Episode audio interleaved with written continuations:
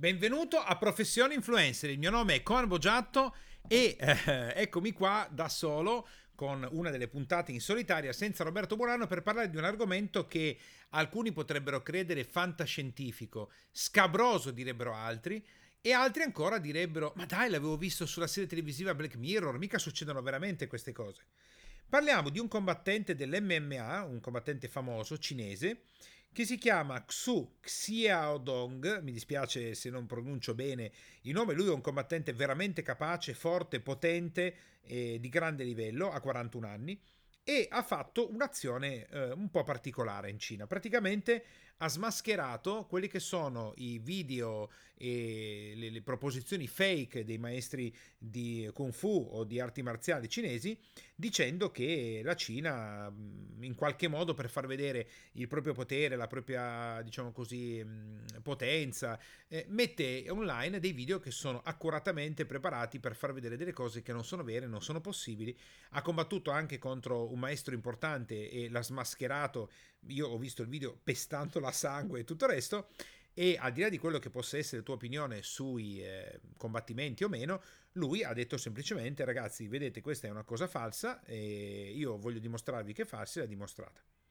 Ora, cosa è successo in Cina? Perché in Cina, come vi avevamo già detto in altri podcast di professione influencer, avrebbero introdotto fino al 2020 in maniera sperimentale il, ehm, la classificazione dei cittadini secondo i parametri dei social. Allora, lui è stato condannato dalla, dalla Corte a pagare 41.000, no, 58.000 dollari e, e poi di eh, chiedere scusa sui eh, social media per eh, sette giorni consecutivi. Lui si è rifiutato sia di pagare che di chiedere scusa perché eh, lui non crede e dice io non ho fatto niente di particolare se non far vedere cosa effettivamente è successo. Ora, attenzione, la Cina, il tribunale cinese, l'ha fatto scendere al livello cittadino D, che detto così potrebbe sembrare una cosa da ridere, ma non lo è. Perché cittadino D vuol dire non può prendere mezzi pubblici ad alta velocità, non può prendere aerei, non può prendere treni, non può entrare in hotel a 5 stelle, non può affittare una casa, non può affittare una macchina, non può andare in vacanza, non può entrare in un golf club, non può iscrivere i propri figli in una scuola privata. Questo è il significato di essere diventato un cittadino di classe D. Ora attenti bene. Questa, cioè, ve l'ho detto, può sembrare una fantasia, ma io l'avevo detto e l'avevamo detto che in Cina avrebbero applicato la classificazione di cittadini secondo il loro comportamento e questo avrebbe originato un ban clamoroso su quelle che sono le potenziali attività che la persona può fare o non fare. E questo la Cina, detto quello che, quello che aveva detto che avrebbe fatto, l'ha fatto veramente. Ora, il comportamento delle persone, l'attività che le persone svolgono sui social media, la relazione con le altre persone, ciò che fanno, il loro comportamento social, identifica una classificazione di cittadino. Quella classificazione di cittadino origina le possibilità o meno di poter fare determinate cose nello stato in cui si sta vivendo come cittadino residente. Questo perché diventa molto grave e pericoloso? Perché a quel punto le persone cosa faranno?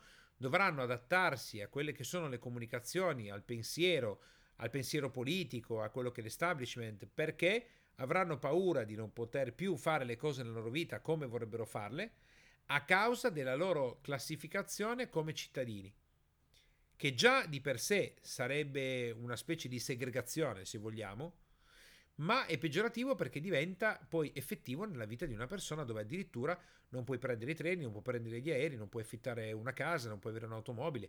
Pensate che tipo di vita, a che tipo di vita va incontro una persona di questo tipo. In contemporanea, lui che cosa ha fatto? Avendo pubblicato, avendo comunicato questo, è diventato un influencer importante. Di, ah, e se ne sta parlando anche parecchio. Perché? Perché in realtà questo in qualche modo porta un'attenzione negativa, un'attenzione molto negativa, verso il governo cinese. Però facciamo un pensiero insieme. Forse qualcuno potrebbe credere che questo tipo di pazzia rimanga riservata solo per il governo cinese. e che non si diffonderà nel resto del mondo. Io invece penso che non sia così e che quel tipo di follia molto probabilmente invece si diffonderà anche nel resto del mondo e le persone via via cominceranno ad accettare come fosse naturale il fatto di essere valutati secondo i propri parametri social. Per questo suggerisco di guardare la serie Black Mirror che in una puntata parla proprio della classificazione delle persone grazie ai social media.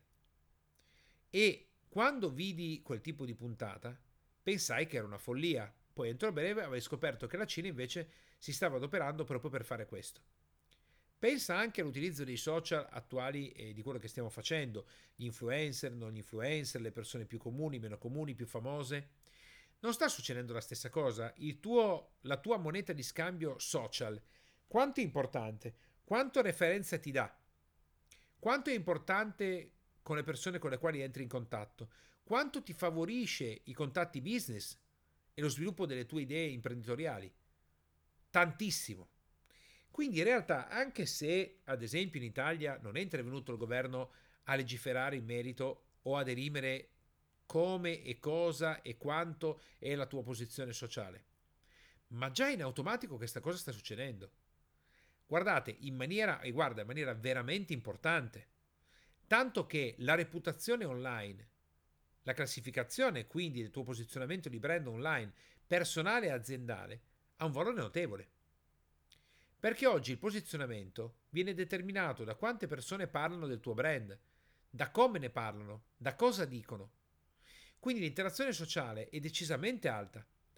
E dentro breve questo passerà anche nelle mani dei governi, perché tutto dove si muove un movimento forte di persone, tutto dove comincia a girare e cominciano a girare business importanti, ovviamente i governi arrivano a metterci le mani.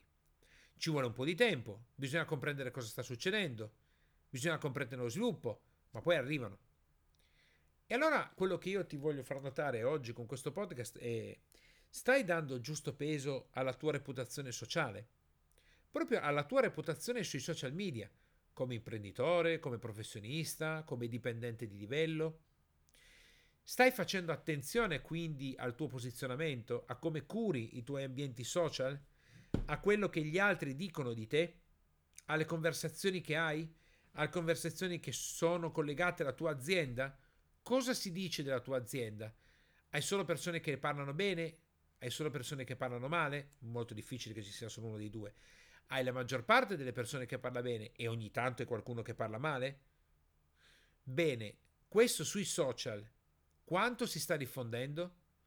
Se domani mattina dovessero anche in Europa istituire un controllo come quello che hanno fatto in Cina, in qualche modo hai compreso l'utilizzo dei social, sai come comportarti, sai come innescare o disinnescare questo sistema? Perché se la maggior parte delle persone si spostano lì, se la maggior parte delle referenze, del business, del personal branding, del posizionamento arriva tutto da internet e soprattutto oggi dai social media, è fondamentale che tu ci porti la tua attenzione perché magari non farai mai l'influencer, vero, ma in contemporanea, senza che tu lo voglia, l'influencer lo stai facendo. Ogni volta che metti un post sul tuo profilo Facebook, che metti una fotografia su Instagram, tu stai facendo attività social. E visto che la stai facendo, anche se non desideri diventare un grandissimo influencer o proprio non vuoi neanche fare quel tipo di carriera, però è importante portarci l'attenzione.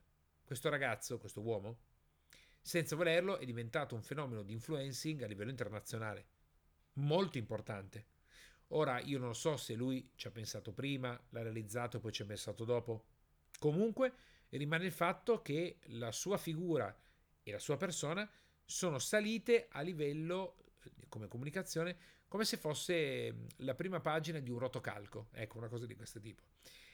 Bene, vai a cercare online quello che è successo, ci sono anche parecchi video di lui, di quello che fa, di come ha smascherato questi maestri che in realtà eh, facevano vedere delle cose pazzesche, tipo tirare per terra 40 persone solo con un colpo di una mano, cose di questo tipo, invece in realtà non era per niente così e lui l'ha dimostrato. Con, questo, con questa curiosità e con questo dubbio su quanti social penetreranno nella nostra vita, ti auguro di fare un buon lavoro e ci risentiamo con la prossima puntata di Professione Influencer. Buon lavoro e salute a tutti!